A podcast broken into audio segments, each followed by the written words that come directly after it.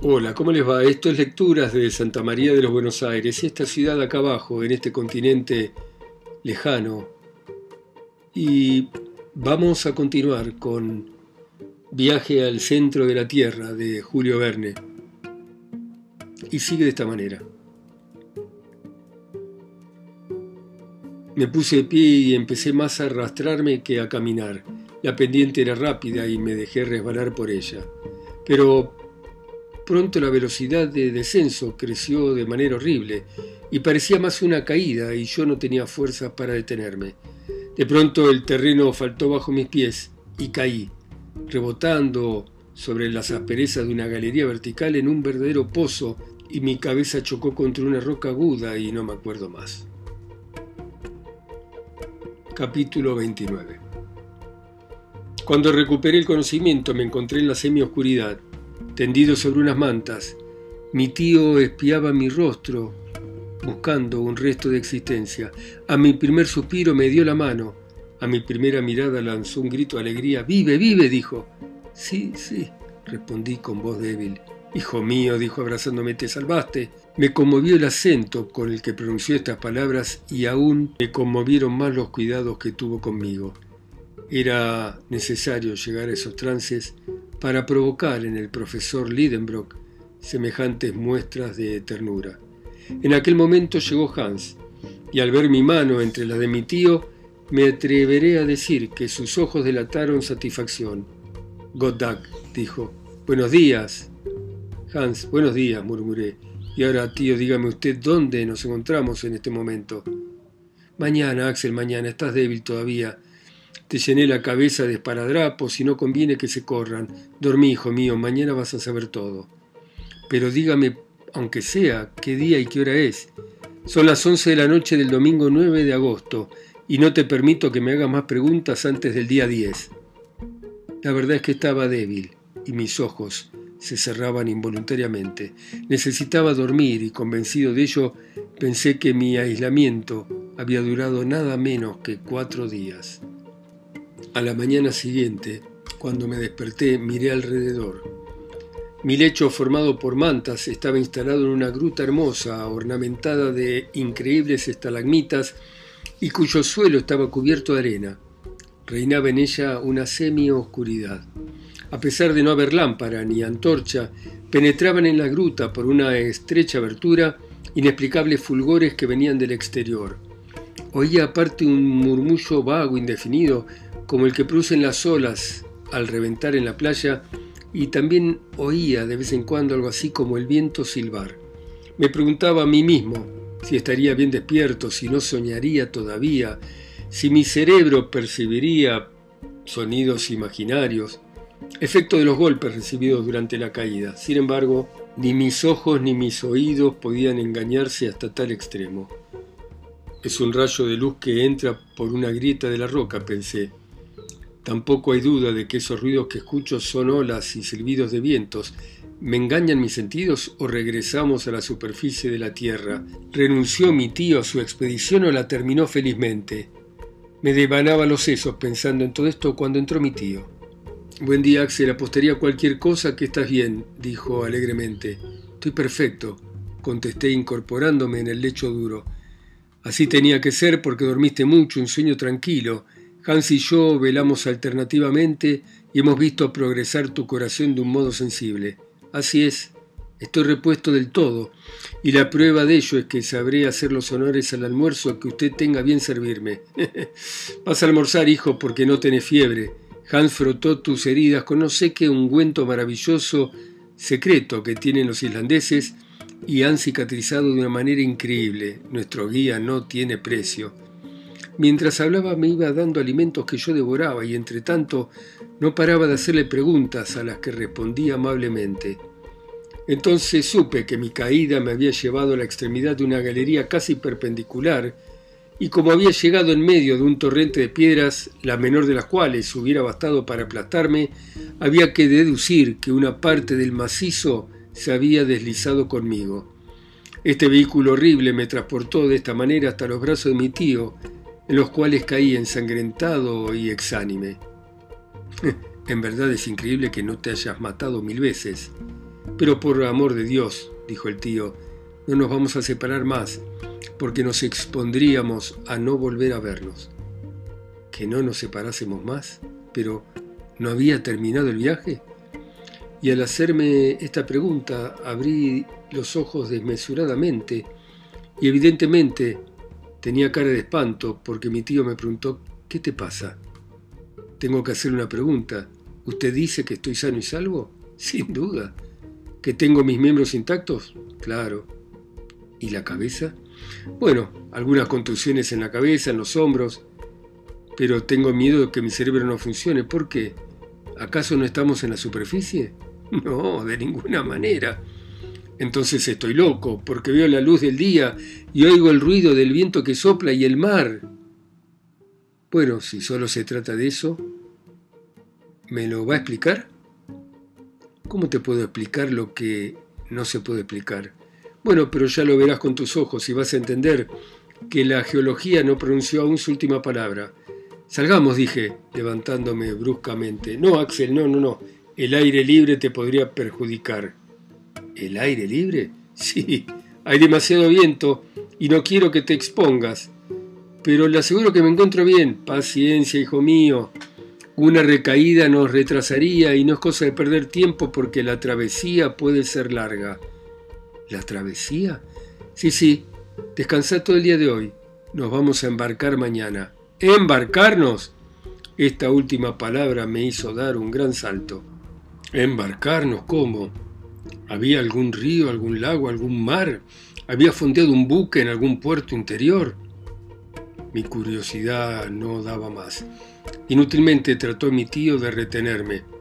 Cuando se convenció de mi impaciencia y vio que era más perjudicial que satisfacer mis deseos, cedió. Me vestí y me envolví en una manta, saliendo enseguida de la gruta. Capítulo treinta. Al principio no vi nada. Mis ojos estaban acostumbrados a la oscuridad y se cerraron bruscamente frente a la luz. Cuando los abrí me quedé más estupefacto que maravillado. «El mar», dije. «Sí, el mar de Lidenbrock», respondió mi tío, «y me vanaglorio al pensar que ningún navegante me va a disputar el honor de haberlo descubierto ni el derecho de darle mi nombre. La enorme extensión de agua, el principio de un océano o un lago, se prolongaba más allá del horizonte visible. La orilla escabrosa ofrecía ondulaciones de olas que reventaban en ella, una arena fina, dorada, con pequeños caparazones, donde vivieron los primeros seres de la creación. Las olas se rompían contra la playa con ese murmullo peculiar de los grandes espacios cerrados, produciendo una liviana espuma que, arrastrada por el viento, me golpeaba la cara. Sobre aquella playa levemente inclinada, aproximadamente a ciento esas de la orilla del agua, había contrafuertes de rocas enormes que, ensanchándose, se elevaban en la altura. Algunos de esos peñascos, cortando la playa con aristas agudas, formaban cabos y promontorios que las olas carcomían. Más lejos se veía con claridad la enorme mole de roca sobre el fondo brumoso del horizonte. Era un océano, con el contorno caprichoso de sus playas, pero desierto y de aspecto completamente salvaje. Mis miradas podían pasearse a lo lejos de aquel mar, gracias a una claridad especial que iluminaba los más pequeños detalles. No era la luz del sol con sus haces brillantes y la irradiación de sus rayos, ni la vaga claridad pálida de la luna, que es solo una reflexión. No, el poder de aquella luz, su temblorosa difusión, su blancor claro y seco, la escasa elevación de su temperatura, el brillo superior al de la luna, acusaban un origen puramente eléctrico. Era una especie de aurora boreal, un fenómeno cósmico continuo que alumbraba aquella caverna capaz de albergar en su interior un mar. La bóveda suspendida encima nuestro, el cielo, si se quiere, parecía formado por nubes, vapores movedizos que cambiaban de forma y que por efecto de condensaciones debían convertirse en determinados días en lluvias. Yo creía que bajo una presión atmosférica tan grande era imposible que se evaporase el agua, pero en virtud de alguna ley física que yo ignoraba, había nubes gruesas que cruzaban el aire. No obstante, el tiempo era bueno. Las corrientes eléctricas producían sorprendentes juegos de luz sobre las nubes más elevadas. Había sombras vivas en sus bóvedas inferiores y a veces entre dos masas separadas se deslizaba un rayo de luz de notable intensidad. Pero nada de aquello venía del sol. Su luz era fría. El efecto era triste y tremendamente melancólico. En vez de un cielo lleno de estrellas, adivinaba por encima de aquellos nubarrones una bóveda de granito que me oprimía con su peso, y todo el espacio, por grande que fuera, no hubiese bastado para una evolución del menos ambicioso de todos los satélites. Entonces recordé aquella teoría de un capitán inglés que comparaba la Tierra con una esfera hueca, en el interior de la cual el aire se mantenía luminoso por efecto de su presión, mientras dos astros, Plutón y Proserpina, describían en ella sus misteriosas órbitas. Habría dicho la verdad. Estábamos aprisionados en una enorme excavación cuyo ancho no se podía saber, toda vez que la playa se dilataba hasta perderse de vista, ni tampoco su longitud, porque la vista no tardaba en detenerse por la línea algo indecisa del horizonte. En lo que respecta a la altura, debía ser de varias leguas. Ahora, ¿dónde se apoyaba esta bóveda sobre sus contrafuertes de granito? La vista no alcanzaba a verlo, pero había nubes suspendidas en la atmósfera cuya elevación podía ser estimada en dos mil toesas, altitud superior a la de los vapores terrestres y debida sin duda a la considerable densidad del aire. Es obvio que la palabra caverna no expresa bien mi pensamiento para describir el espacio inmenso, pero a veces las palabras humanas no son suficientes para los que se aventuran en los abismos del globo. No tenía noticia de ningún hecho geológico que pudiera explicar la existencia de semejante lugar. ¿Habría podido producirle el enfriamiento de la masa terrestre? Conocía, por relato de los viajeros, ciertas cavernas célebres, pero ninguna tenía semejantes dimensiones. Si bien es verdad que la gruta de Huachara, en Colombia, visitada por Humboldt, no había revelado el secreto de su profundidad al sabio que la reconoció en una longitud de dos mil quinientos pies, no es verosímil que se extendiese mucho más allá. La inmensa caverna de Mammoth, en Kentucky, era gigantesca, toda vez que su bóveda se elevaba quinientos pies sobre un lago y que algunos viajeros la recorrieron en una extensión de más de diez leguas sin encontrarle el fin. ¿Pero qué eran estas cavidades comparadas con las que entonces veían mis ojos, con su cielo de vapores, sus irradiaciones eléctricas y ese enorme mar encerrado entre sus flancos? Mi imaginación estaba anonadada. Yo miraba en silencio todas esas maravillas. Me faltaban palabras para describir mis sensaciones. Creía estar transportado en algún planeta remoto, Neptuno, Urano, y que en él veía fenómenos de los que mi naturaleza terrenal no tenía noción. Mis nuevas sensaciones requerirían palabras nuevas, y mi imaginación no me las daba. Observaba todo con muda admiración, no exenta de miedo. Lo imprevisto del espectáculo había traído a mi cara su color saludable. Ahora iba a combatir mi enfermedad con el terror, e iba a lograr mi curación con esa nueva herramienta. Por otra parte, la viveza del aire denso me reanimaba, dándole más oxígeno a mis pulmones. Se entenderá que después de un encarcelamiento de cuarenta y siete días en estrechas galerías, era un goce increíble aspirar aquella brisa cargada de húmedas entonaciones salinas. No me arrepentí de haber abandonado la oscuridad de mi gruta. Mi tío, ya acostumbrado a esas maravillas que veía, no daba muestras de asombro. —¿Sentí fuerzas para pasear? —me preguntó. —Sí. Sí, sí, le respondí, y nada me será tan agradable. Bueno, tomame del brazo y sigamos por la orilla. Acepté inmediatamente y empezamos a costear aquel océano nuevo.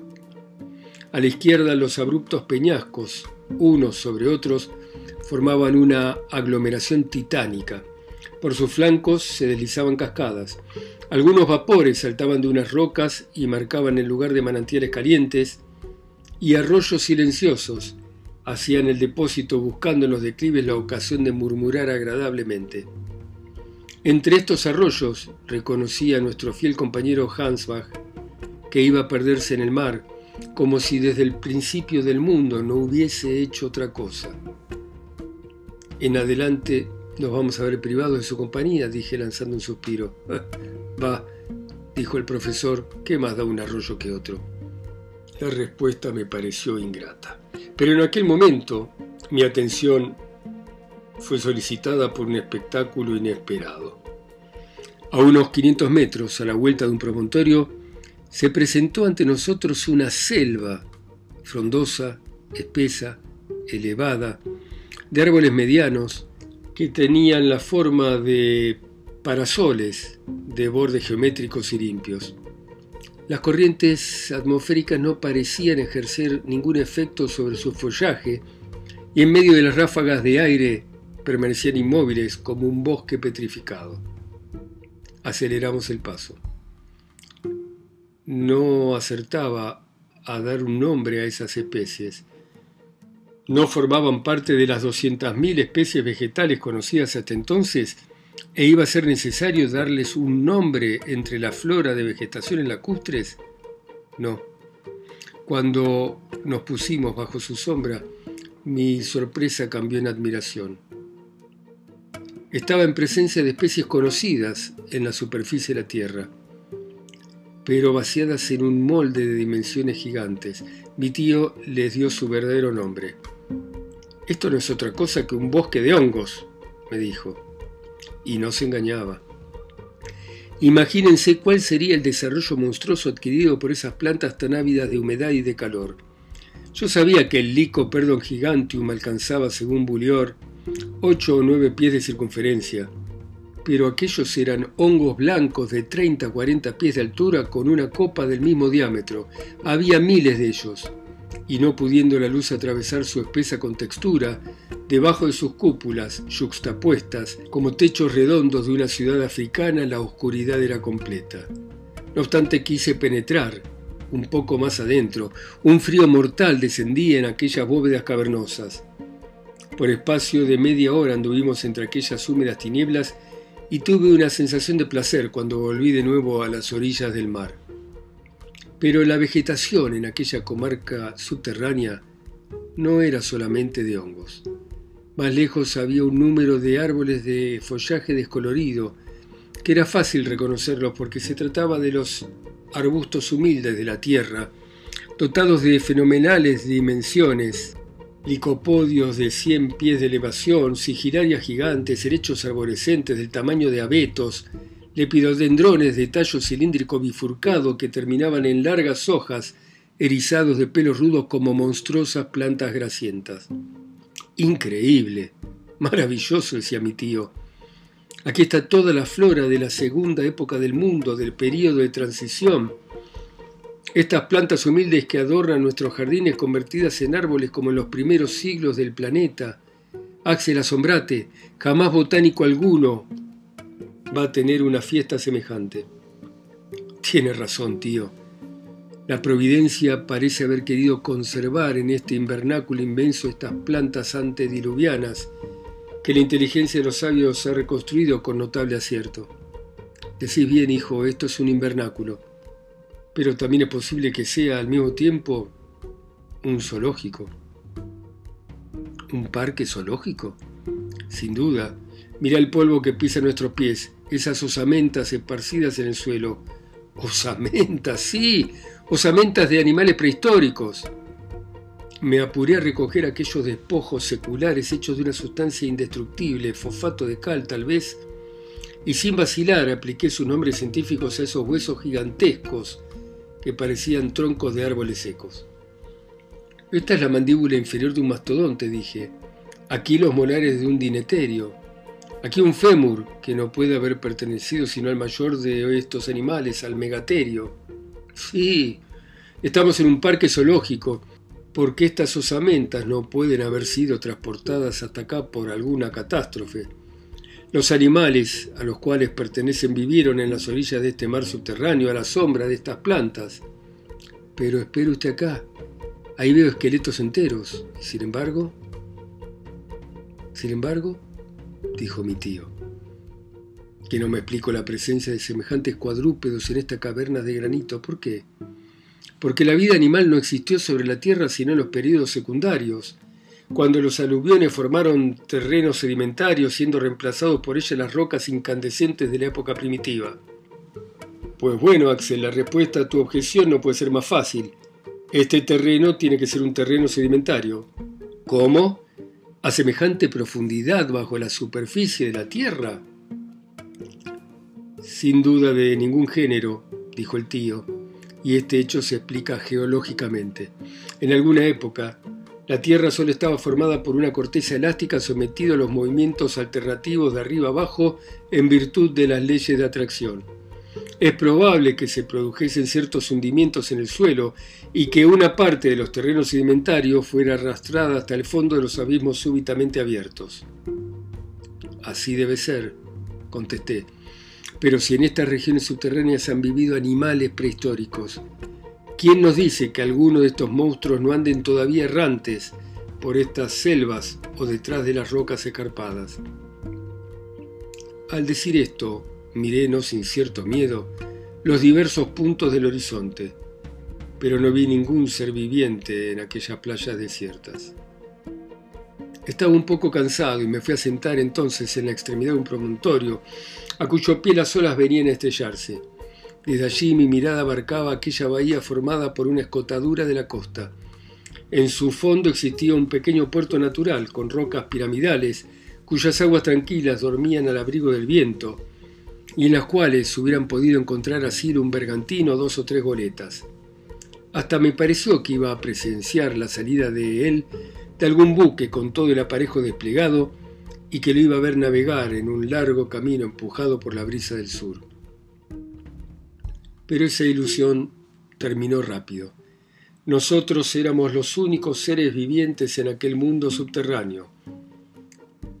Un silencio más profundo que el que reina en los desiertos cuando calmaba el viento, descendía sobre las rocas áridas y pasaba sobre el océano. Entonces mi mirada trataba de penetrar las apartadas brumas, correr aquel telón sobre el fondo del misterioso horizonte. ¡Cuántas preguntas! ¿Dónde terminaba aquel mar? ¿A dónde llevaba? ¿Podríamos alguna vez reconocer orillas opuestas? Mi tío, por su cuenta, no dudaba de ello. En cuanto a mí, lo temía, pero aparte lo deseaba también. Después de mirar por espacio de una hora aquel maravilloso espectáculo, emprendimos otra vez el regreso, caminando por la playa hacia la gruta, y bajo la impresión de las más extrañas ideas, me dormí profundamente. Bueno, muy bien. Dejamos a Julio Verne. Gracias por escucharlo ustedes en sus países, ciudades, continentes, islas o pueblos a través de mi voz acá sola y lejos, en Santa María de los Buenos Aires. Chau, hasta mañana.